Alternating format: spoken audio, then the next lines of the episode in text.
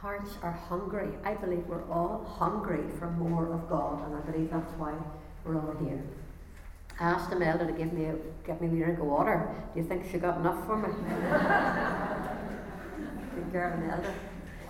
Um, yes, we're starting into the book of Hebrews, and our title today is Are You Shaken but Not Stirred?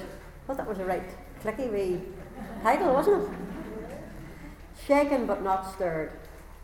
And the question I want to put out to you before we really get into this is a question that I think is very relevant to us. Has your life been shaken? Have you lost your confidence? Maybe you've become passive and uncertain about life because your confidence has been shaken. When did you last feel stirred up, excited, and confident about your life. You see, we do live in a world where the majority of people, let's face it, try to assert themselves and try to be confident. We try to see women on TV who, who present themselves as being very, very confident women. And yet, so often you see that something happens uh, that's maybe outside of what they expected, and all of a sudden it just dissolves, and you actually see that the confidence that they present to the world is, is very, very fickle. It's not that strong, and uh, and lots of people are trying all kinds of ways to become confident women, women who can present themselves as knowing who they are, sure of themselves, and really it's only a veneer, it's only a superficial thing. And when you look at other women and you think, oh, look what she can do and I could never do that, you know, very often they have worked hard at getting themselves to appear to be confident, but underneath, there's not much there really. And I would love that as we go through this book of Hebrews, that we would see that we can actually step up to the mark to become true, authentic, confident women, not confident in our own ability or our own strength, but confident in our God. Would not be amazing to be able to step up into the plans that God has for your life and to, to do it with confidence, not in yourself, but in, in the God that's with you and in the Holy Spirit who's in you, that through Him you can do all things. That's what we're aiming for in this season. Are you all up for that? Yes. Right. Well, the book of Hebrews was written to Jewish people, it was written whenever the temple was still, it hadn't been destroyed. As you know, in AD 70, the Romans came in and they destroyed the temple in Israel, in Jerusalem. But this letter was written before the temple was destroyed, so the sacrifices and all the temple worship was still going on. And this letter was written, we don't know who wrote it. Some people think it was Paul, other people think. I heard somebody saying they thought it might even been, have been Priscilla. Wouldn't that be amazing if it was Priscilla, like a woman, writing a book like this? Maybe that's why her name's not in there. Wouldn't that be a thought? So, you see, this was written by someone who loved the Lord and someone who knew the Old Testament scriptures and someone who knew all about the temple worship and about all that had gone before. And they wrote to these Jewish believers because uh, they, the Jewish believers, were beginning to wonder uh, are we on the right path? Maybe we need to go back into Maybe we need to do a double here and, and, and continue to do the temple stuff. And uh, this, these scriptures were written to give them confidence. And a wee quote here I wanted to read to you. It's from a guy called Warren W. W. W. Wiersbe. I think it's Warren W. Wiersbe is, is the full title. Here's what he says The book of Hebrews was written at a time when the ages were colliding and when everything in society seemed to be shaken. It was written to Christians who were wondering what was going on and what they could do about it. Does that ring a bell about today's society? At that particular time, the stability of the old was passing away and their faith was wavering. That's the background to this book. And I think this is a good book for us to study because I think that's what's happening in our society today. Would you agree with me? I wrote down here in your notes uh, that we're living in an age where values and beliefs are changing radically, and I think we all know that. That's very obvious. The things, uh, the, the values of society right this moment are so different to what they were whenever I was a child. Everything is changing. Violence is rife. I remember whenever I was a wee girl, and I remember hearing about somebody who'd been murdered in Tandragee, and it was the talk of the town, for but the talk of the country, for years and years and years. Big deal. Now we think nothing murders, we think nothing of violence. We think we see people on television and their heads being taken off, even on the television. We see terrible things, things we would never have seen even when I was a child. So certainly things are changing. I've written here we're going we're living in a society where the family is under attack. Where mental health is breaking down among all age groups, even our children are being affected in ways that, that, that would not have been as obvious or in, as often as they would have been whenever I was younger. And so we ask the question to you today what has been happening in your world recently? Would you say that in your world a whole lot of shaking has been going on? Uh huh.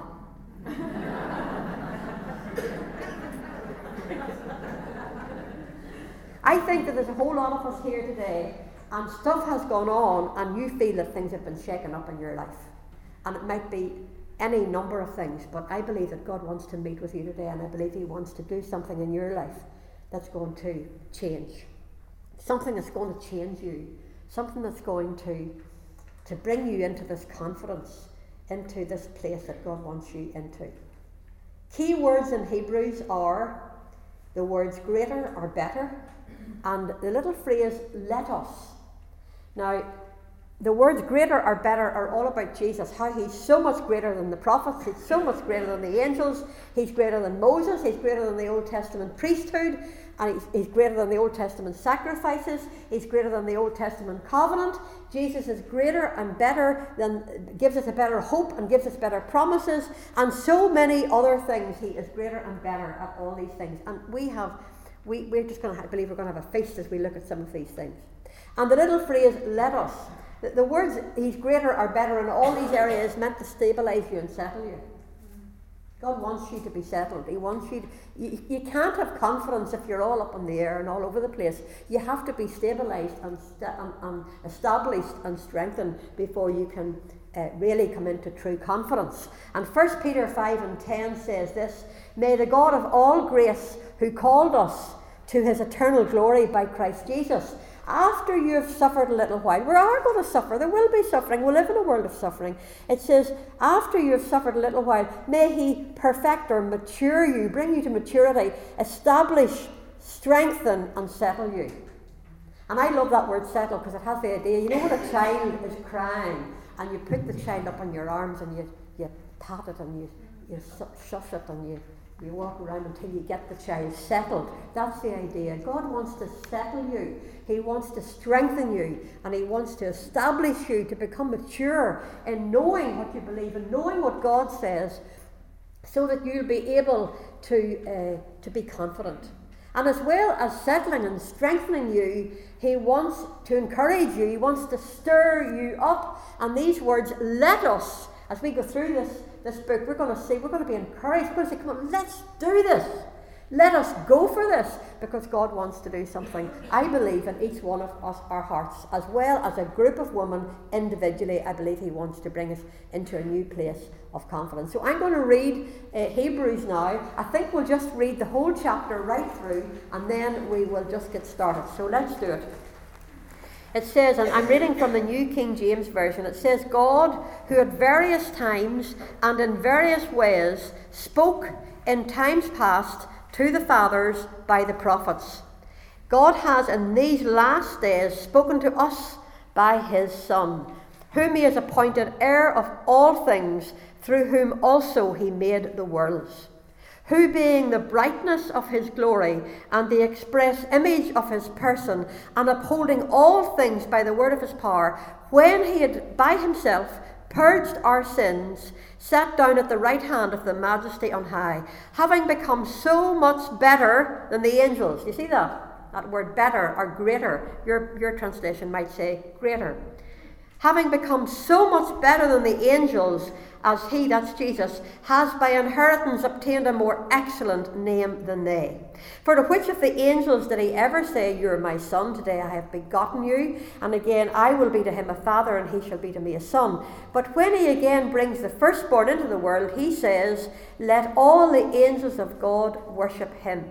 And if the angels, he says, who makes his angel spirits and his ministers a flame of fire. But to the Son he says, Your throne, O God, is for ever and ever. A sceptre of righteousness is the sceptre of your kingdom. You have loved righteousness and hated lawlessness. Therefore, God, your God, has anointed you with the oil of gladness more than all your companions. You, Lord, in the beginning laid the foundations of the earth, and the heavens are the work of your hands. They will perish, but you remain, and they will grow old like a garment. Like a cloak, you will fold them up, and they will be changed, and you are the same. But you are the same, and your years will not fail. But to which of the angels has he ever said, Sit at my right hand till I make your enemies your footstool? Are they not, that's the angels, are they not all ministering spirits sent forth to minister for those who will inherit salvation. That's you. That's you that have been sent forth to minister to. So we're going to look, and we're going to just take it just in verses. We're going to look at the first couple of verses, first of all, and we start off with God. This book starts off with God. Couldn't start off with a better person. Couldn't speak out a better word than the name of our God. And it says, God in various times and in various ways spoke in times past to the fathers by the prophets. Now, I just want to stop there for a moment because when we were in Israel, some of you will probably know that we, we took a group to Israel this last two summers. And this year, we went up, I think it was Caesarea Philippi or somewhere, and our guide's are an amazing man. He's just his name is Halvor Ronning. He's just an amazing. He's a doctor, Halvor Ronning, and he, he knows the Hebrew and he, he loves the Word of God, and he's he just had had his um, he just had had his 80th, wasn't it? 80th birthday a couple of days before we arrived, and I tell you, we can hardly keep up with this man. He's amazing. He's absolutely amazing. And he, we were sitting, and he was he started to talk a little bit just where we were. And he said something that uh, really struck my heart. He said, You know, we're not living in a world of silence. We're not living in a world of silence. We're living in a world where God speaks. And, and we need to know this because the way people talk, you would think that God isn't speaking. God has always spoken. And God has always had something to say, and He still has something to say. And you know, it says here that that in times past, in various ways and in various times, that God spoke to the fathers. That's all of the Old Testament people by the prophets. He also had spoken to us by the prophets. And you see, I think this is a, a word for us today. Because as women, we love, we love to communicate and we love to, to be communicated with, and God's a communicator. That's the first point. We're, we're con- wanting to be confident women. We're on the C's today. I hope you'll remember this because confidence is the first C, and the second one is the word communicator. Because God is a communicator, and I've written in your notes that as women, particularly us women, do you not think so? We're, we somehow are, do you not think we're, I know there's some men that can, are really good chatters, but do you not think that we can chat better than the men? I mean, some of them are really, really good at expressing themselves. Like I know some men, they're amazing that could be a woman. but you don't think we can really express ourselves if we get down to the nitty gritty? Do you not think so? And you see, well, we as women, our hearts have been created to communicate. And we get frustrated when the men are having time and they're away about something else, and we want to talk about it. And God has created us like this, and, and He wants us to know that He loves us. No wonder the woman of the, eh, of the Bible, when Jesus came to this earth, no wonder the woman kind of left the housework and just followed Him. No wonder that there was women there who actually gave out of their own substance to finance what He was doing. No wonder the women were hanging on every word because they loved Him, because they knew that Jesus got them. He, they knew that when Jesus spoke, He spoke right into that part in there that no man could ever reach. that no man could ever understand, that Jesus could speak right in. That's the kind of a God we have. Isn't that amazing? That's the God who longs to communicate with us. He wants to speak this morning, I believe, to the deepest part of your soul, into the deepest part of who you are. And you see, he speaks to us now mostly through his word. But he speaks to us in all kinds of ways. The Bible says that he even speaks to us through creation. If you read Romans 1, verse 20, it says that, he, that God actually talks even through his creation. He's a God who communicates in all kinds of ways, at all kinds of times. And if our antennas are out there and we're looking and wanting to hear him, he will speak to us. He will come and he will speak to us through his word. Way back in the Old Testament, he mainly spoke through the prophets. The word uh, prophet in the Hebrew is the word, word nab, nabi. I think that's how you pronounce it. And that Y shouldn't be on that. It should be N A B I. I don't know where I got the Y from, but sure, you can take a wee stroke, stroke it off. And it means a spokesman. And the word in the Greek is Pro, I think this is pronounced profess. I think that's how you pronounce it. And it means telling forth or teaching or being an interpreter of the oracles of God. You see, throughout the Old Testament and in the New Testament as well, there were many prophets, but the Old Testament spoke about and pointed us towards a Messiah, Jesus. And I mean, we couldn't, we haven't time to go into it. My goodness, if you started going through from the beginning right through the different prophets, you'd see that there were prophets who actually prophesied even the very place in Bethlehem that Jesus would be born. There were prophets that gave us lots of bits and pieces of information that he would come from a virgin. There was lots of little stuff that was coming from all these different prophets as the Holy Spirit came upon these men and spoke to them. They were hearing what God was saying. And uh, I thought it was quite interesting that even in the seventh generation from Adam, that there was a, that there was a prophecy. Isn't that? A, I think we don't actually realise that very often. A man called Enoch, who was only the seventh generation from from Adam. Did you know that he prophesied? And it tells us the prophecy in Jude. I'm going to look it up here. I'm going to read it to you.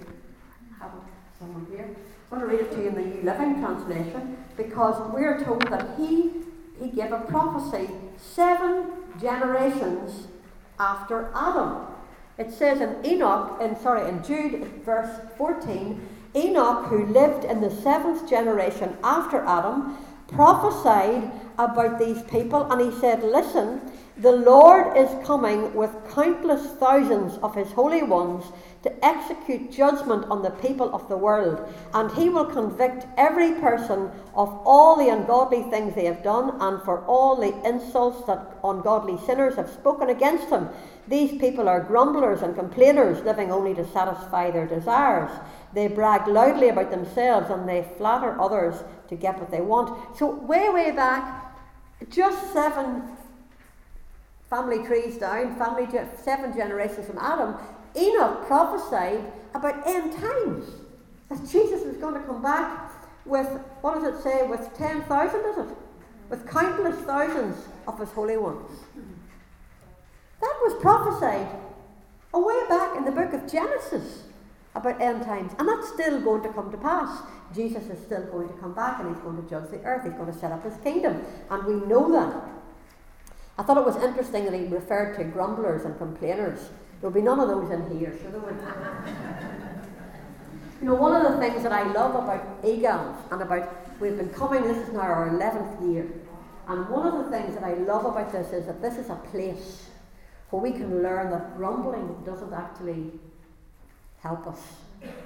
Where we can learn that, that self seeking, pushing to have our own way, looking after our own needs, getting in there first, that actually that isn't, doesn't make us happy. God has created us to be women who don't grumble, who give thanks in all things, who prefer each other. And I love to see it when you ladies come in here and you're, you first. I love to see it when you're saying, thank you, appreciate that. I love those things because that's God. God wants, and that's what gives us joy. Grumbling and complaining does not make us happy. It actually takes away our joy. And God wants us to become women. And this is not just about us learning and becoming strong. It is about being strong and about getting confident. But it's also about reproducing the fruits of the Spirit, which is the love and the joy and the peace and the gentleness and the kindness to each other and the respect for each other. I just love it whenever, whenever we get up here and, and Marion steps up and she starts to speak and you all just stop because you respect her. I love to see that happening. I love to see it being worked out in practical ways because if this isn't worked out in the small things, it's no good in the big things. Would you agree with me? And I think as women, we need to be more aware that God's interested in the little things, the fruits of the Spirit, and the gentleness, and the kindness, and the thoughtfulness in preferring one another and blessing one another. And so we see that God has got uh, a word to say, even, even prophesying about end times in the very first couple of chapters in the book of Genesis. And then, of course, I, I think lots of people don't realise that God called, uh, he, he called Abraham a prophet. Did you realise that? It tells us uh, in, in Genesis 20, verse, first, first seven verses, we'll not take time to read it, but you'll see that, that in those verses that the Lord told this heathen king to ask his prophet Abraham to pray for him. And uh, you see, Jesus said that Abraham rejoiced to see his day, for he saw it and was glad. What does that mean? It means that Jesus said that way back in the book of Genesis, that Abraham, Abraham got a glimpse that God was going to send his son and he was going to die on the cross. I actually think that God showed him that through the experience. that, Remember, God asked Abraham to offer up his son Isaac. And I think when he went through that, I really believe this that when Abraham went through that experience of being willing to offer his own son, I believe that God revealed to him that this was God's plan. That God wasn't going to ask Abraham to go through with that. That God was not going to allow Abraham to offer up his son, but that God was going to offer up his own son. I believe that Abraham, that God showed him that through that experience. I wonder, are you going through stuff where you're being challenged about, uh, about surrendering everything to God? I wonder, are you going through a hard time where you think, God, you're asking me to give up so much? I wonder, I wonder, are you going through a tough time? If you are, you can learn something. God wants to show you something out of that tough time. I believe He showed Abraham something beautiful and wonderful and something that other people didn't know. Jesus said, Abraham Abraham rejoiced to see my day. Abraham was given special insight. You see, we can go through tough times, and you know what? We can miss out on the blessing because we just grumble and we get on and we, we don't. You know what? It's good to start giving God thanks for the tough times. Because when you give him thanks for the tough times, you release something where he can actually give you a revelation and he can make that tough time, he can turn it around into be a time of blessing where you will learn a whole lot and where you will grow and learn to love Him more. And so we see that, that there were, these are just a couple of real random ones, and these aren't even recognised. Enoch and Abraham wouldn't be recognised as the main prophets. Look, go through the books and see, I mean, Isaiah, Jeremiah, Ezekiel, all of those minor prophets as well, Amos, all of those books are were all full of prophecy. And, and I mean, Isaiah's prophecy is amazing, talking about the sufferings of Christ and, and, and Jeremiah as well. And you know, God spoke in the Old Testament and He spoke, He's still speaking today. I really believe that God wants us to hear Him in a new way after this morning.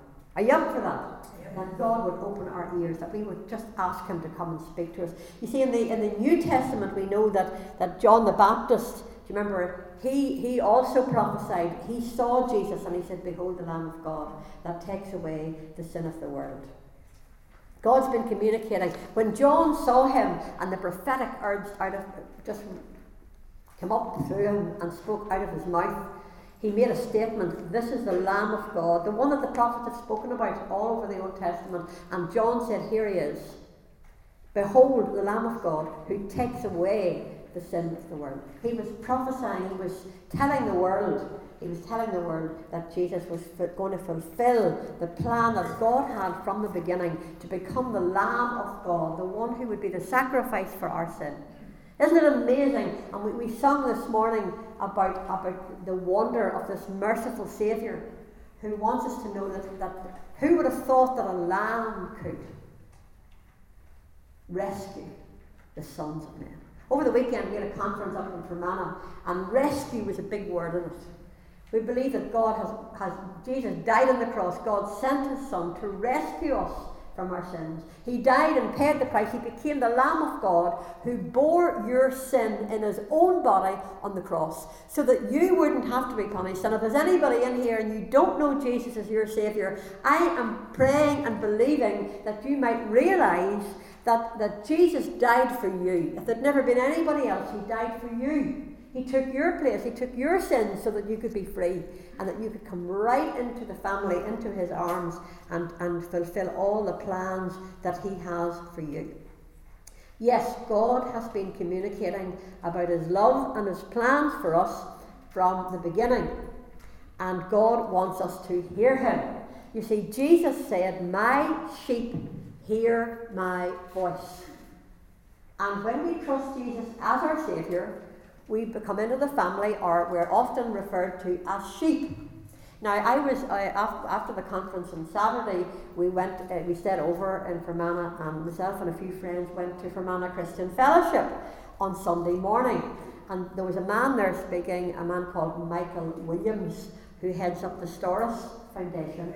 And Michael just gave the most anointed word. We were so blessed. But he, he, he spoke about, about God speaking to us. And he spoke about how God speaks to us as sheep. And one of the illustrations he gave was, uh, was how when sheep are in the pen or when they're distance away, sheep will recognize the voice of the shepherd.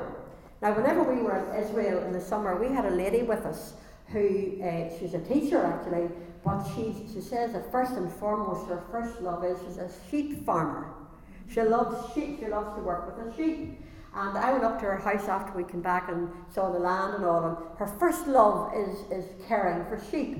And she says it's a true, it's a true fact that sheep can identify different voices. That when, when, whenever you're working with sheep, that if you call them, they will not come to somebody else. They'll, they'll know your voice and they'll only come to you. And I thought that was quite interesting. And Jesus said, My sheep know my voice, hear my voice, and know my voice. And Michael said on Sunday morning that sometimes in our experience, because God wants you and me to be women who hear Him, sometimes we hear him and we, we respond to the voice and we just know that that's the voice of the Lord. It might be a word in scripture or it might just be a sense that he's saying something and we know it's in agreement with God's word and we hear his voice and we know his voice and we know it's the right thing to do. We mightn't have a scripture or verse to say, go and make that sister a cup of tea or go and care for her. It wouldn't be like that. But there might be a kind act or something that you just know that God's calling you to do that and, and you hear his voice and you, you step into obedience into all that God has for you. There's something about hearing God's voice that stirs us up and encourages us and brings us into the plans that God has for us. But he would also say that, that there's other ways that we hear God because sometimes he said when we're going through really difficult times, and, and it's like we are just don't know what to do and it's a really tough time. It's almost like God takes now he referred to a man Michael, as you probably know, comes up from the north coast, and he said he knew this farmer man and he he loved he loved a herd of bulls. And every spring he'd bring out this big bull and he would parade it round the ring. You know the way you hold a bull by the nose with a ring. And he would, he would walk round step by step. And he said sometimes when we're going through tough times and we, it's dangerous, and you know if the bull gets off, that could be very dangerous. So we've got to be very careful. The farmer has to be careful. But he said sometimes when you and I are going through difficult times, it's almost like God takes us by the hand, not by the nose, but takes us and steps with us step by step to take us through. And, and often that happens when it's a very perilous place and where you could just, you wouldn't want to step too much to the right or to the left, where God knows it's, it's just, He just needs to take you step by step. I wonder, is that the way you're hearing God today? Where maybe you, you don't hear him like a sheep from a distance and you're, you're thinking, Lord, I just need you to help me. I'm in a situation, I don't know what to do, I don't know how to get through this situation. Please take me by the hand and step by step lead me through this. Let me hear you that everything's okay. I'm going to go step by step, little step, little step. You're going to take me through. And I think that's amazing. But then Michael went on to say that sometimes God doesn't lead us like sheep, and sometimes, well, He does always lead us like sheep, but sometimes we experience it you know, not just only like, like a sheep or a bull, but he says, Did you ever see how you have to uh, direct pigs? And he talked about how with pigs you have to you have to cut them off. A pig will not let it'll not respond to your voice, it'll not let you lead it around, but you, you, you, you, you cut it off, you put you make sure there's no other way to go, only one way. And sometimes God does that with us because sometimes he just cuts down everything. And you know, I often pray like that and say, God, if this is not right, cut it off. Don't let me go through that door. Cut it off in every direction. And, and Lord, just, just cut off and open up so that I am steered through to go in the right direction. And maybe you're in a situation right now and you don't know what to do. Well, just ask God, cut me off, cut me off and open. Cut off the doors that are wrong and open the doors that are right. And, and, and he'll take us through. And of course, the Bible also talks about that we're not to be like a horse that uh, has to be pulled in. Isn't it amazing, all these animals?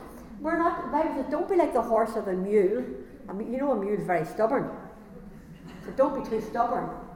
Don't be like that. Don't be like, like you know, we as children, we used to ride a bit in ponies, at half time bareback and everything like just, you know.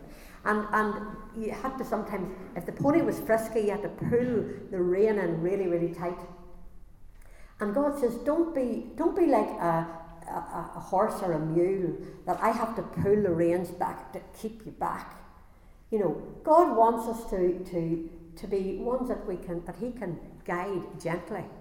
Just a little just a little touch, a little nudge in the reins that, that we'll be able to go as He directs us.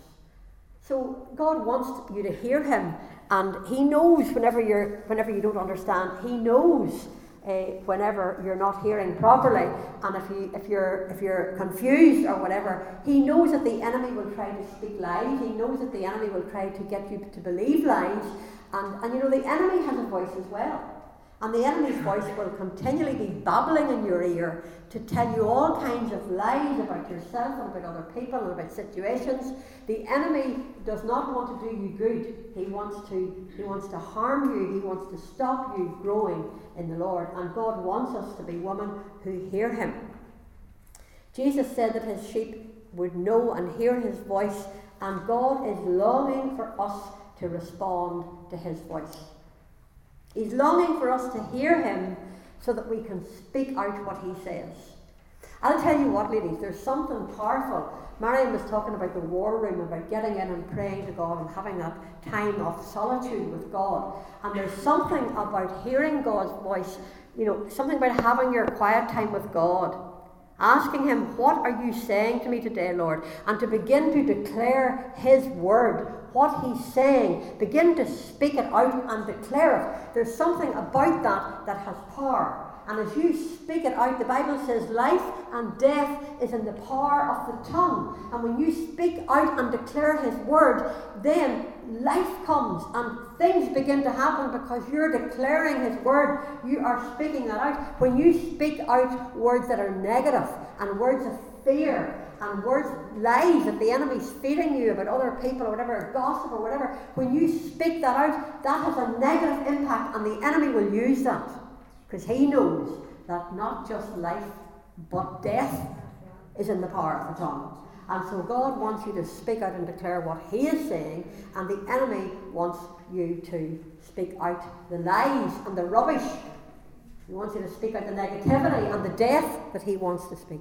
See, God is speaking and he speaks through all sorts of amazing ways. You know, uh, in the, during the summer, uh, one of my cousins uh, contacted a girl called Lindsay, and I'd kind of met Lindsay uh, back in the spring there, and uh, last February I met her first of all, and, and she, she's a, a wonderful girl. She has a real gift of sketching. and We had her up in Fermanagh uh, on, on Saturday. And uh, my cousin asked this girl to draw something that she felt God wanted to say to me. I meant to bring this in, I'll bring it in next week. So she made the sketch for me, and it was a sketch of a, like a rope bridge going over a deep ravine, and the water on the way down underneath, and over the bridge, up in the rocks, the words were freedom. And that theme of going over, crossing over from where you are and stepping out into something new, that theme has been big in my heart all summer. And not only that, but we, when we were organising the conference in Enniskillen last week, uh, Daphne, who's here, and another friend called Glenda, they were organising the conference. And they were given the same pictures by different people that God wanted to, to show us a bridge to go over ourselves and to help bring other people over into a new land called freedom. And, and I really believe that, that God is speaking to us about stepping out on His promises, stepping out on what He's saying. I'm just realised I'm babbling away and I'm only in verse 1, so I need to hurry up. Goodness. Uh, anyway, here we are. He's longing for us to respond. And I love the verse in 1 Corinthians 14, verse 1 Pursue love and desire spiritual gifts, but especially that you may prophesy. Now, prophecy in, in you know, the Old Testament way, and still today, sometimes God does give us a word about the future, but more often it's just a word that we've heard from God that we pass on and speak out to other people that encourages them.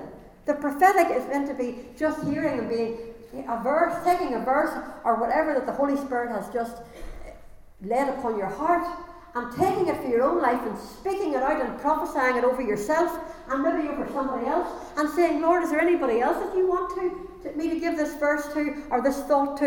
And as you speak it out, it's a blessing. And that girl, when she gave me that picture, it was another way of doing that. And that same girl last February, whenever I was doing it, some of you girls who went down to Rossgar, that wee group, she did, she started the sketch and there was a lady there that day and when the sketch went up, she nearly fell off the, off the chair because it was, a, it was something that meant a lot to her. And God will speak through all kinds of things.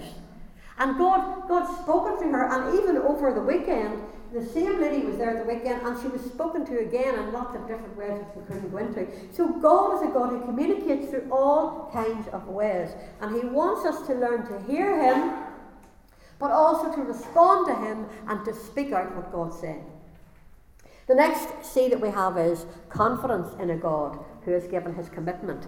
See, verse, verses 1 and 2 says that he's spoken to us by the fathers, but in these last days he has spoken to us by his Son Jesus. And Jesus is the one who is the heir of all things, and he's also made the worlds. And I want to say this to you today. If Jesus is the one who's the heir of all things, the King of kings and the Lord of lords, and we know that he is, and if he, if he is the one who, um, who has also made the worlds, and if, he, if, he, if he's holding everything together in this world, can we not trust this one? Can we not trust? Can we not trust the Lord to hold and control? If He's controlling the world, can we not trust Him to control our lives? And to give us confidence and to be able to have confidence that He. And I need to hurry up because there's some stuff more to get into that. Anyway, confidence and commitment. He has shown His commitment. Look down at uh, let's read on verse.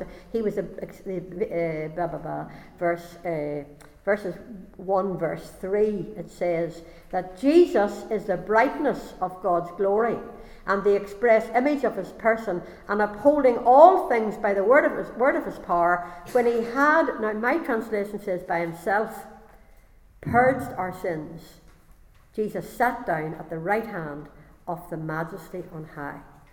I just think that we need to take a moment with this verse, and I want to tell you that not only does God communicate, but God has shown us and demonstrated to us his commitment to us. He has gone through.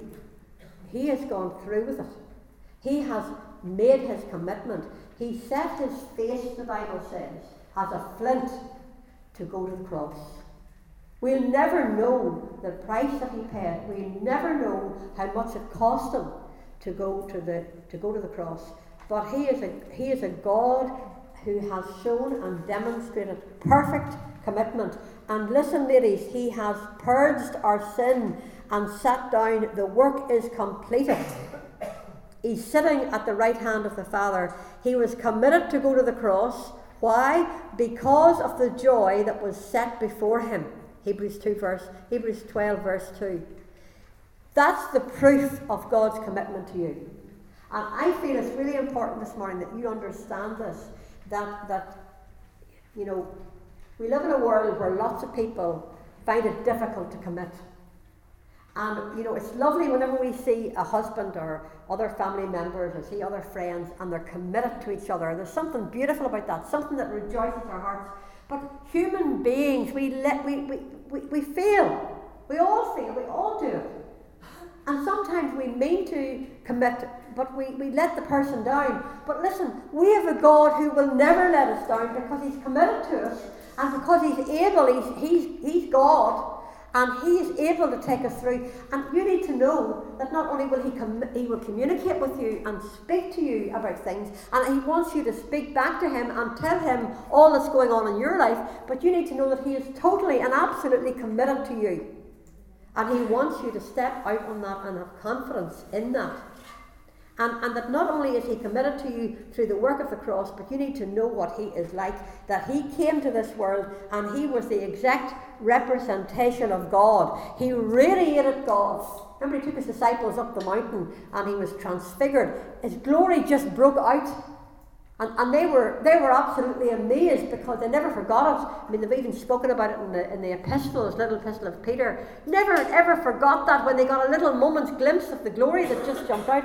And you need to know that God, God has God loves you and God has proved his love and he is committed to you and he wants to communicate with you and he wants to take you further than you've been before and he wants you to start to step up to having confidence in him. Not only that, but verses 1 to 14, uh, we've read right through them, and I'm going to read just a couple, remind you of a couple of verses. Verse uh, 8, we've already said he's greater than the angels, and it says in verse 8, Your throne, O God, is forever and ever. A scepter of righteousness is the scepter of your kingdom. You've loved righteousness, hated lawlessness, therefore God, your God, has anointed you with the oil of gladness more than your companions. I know our time's gone on, folks. We need to wind this up in a moment. But I really want to say this. Not only is this a God who, who communicates, not only a God who has committed himself to you, but this is a God who's crowned and on his throne.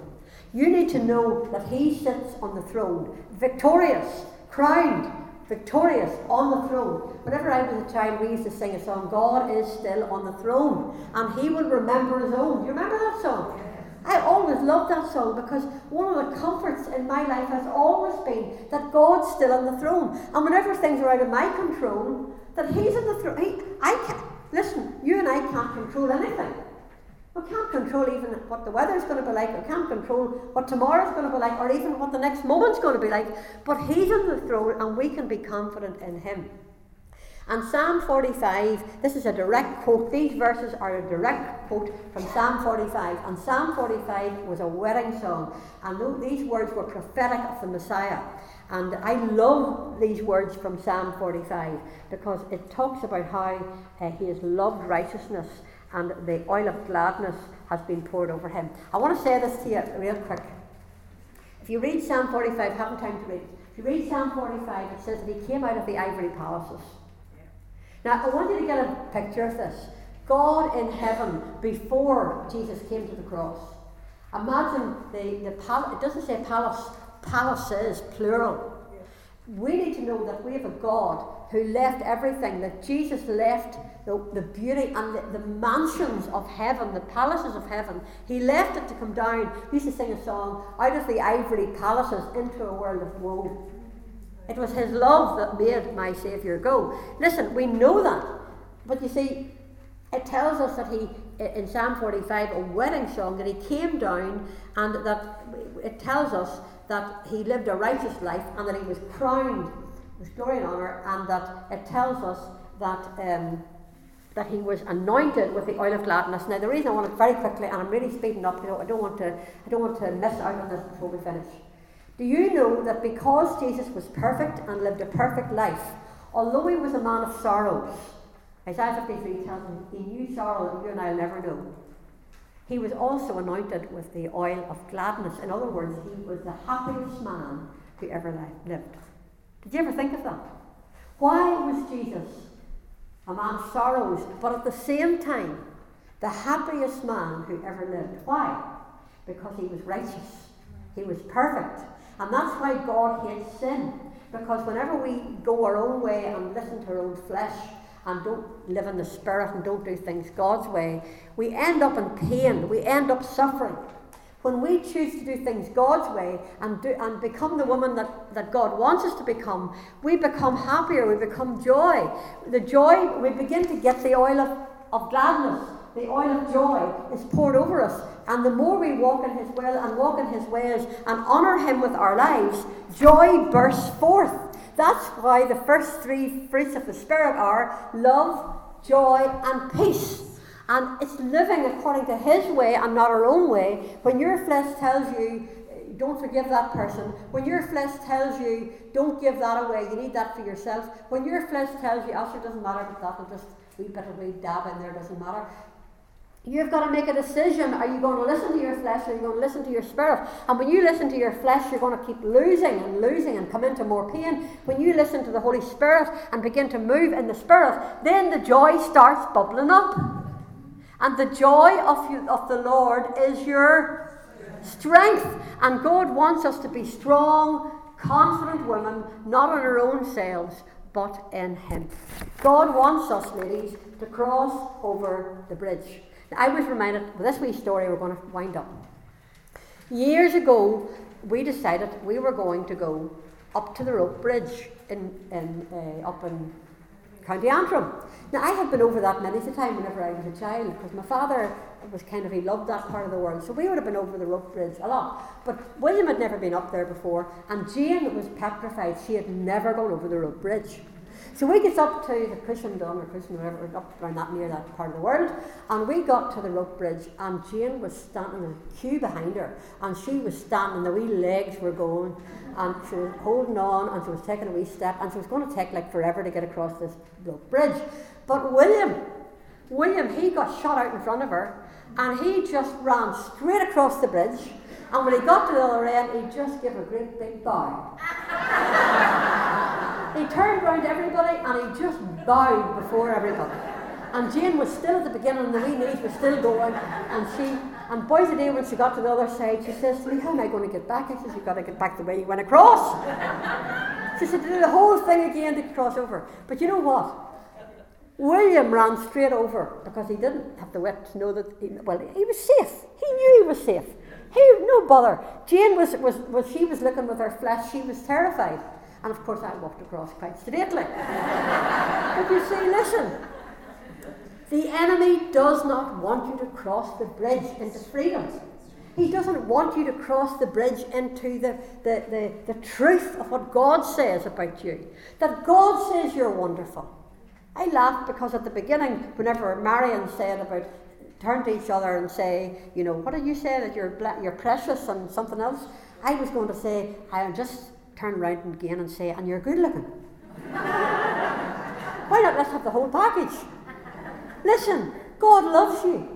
He created you to be you, nobody else. You don't have to be like anybody else. In fact, God doesn't want you to be like anybody else. And more than that, you can't be like anybody else. You're stuck with yourself.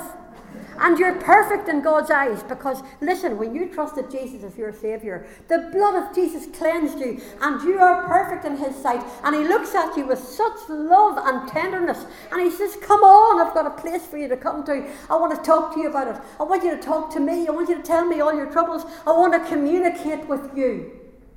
That's the God of the communication, the God who loves you. And He says, Come on, not only do I want to communicate with you, but I want you to know I'm committed to you. And He wants you to commit yourself to Him.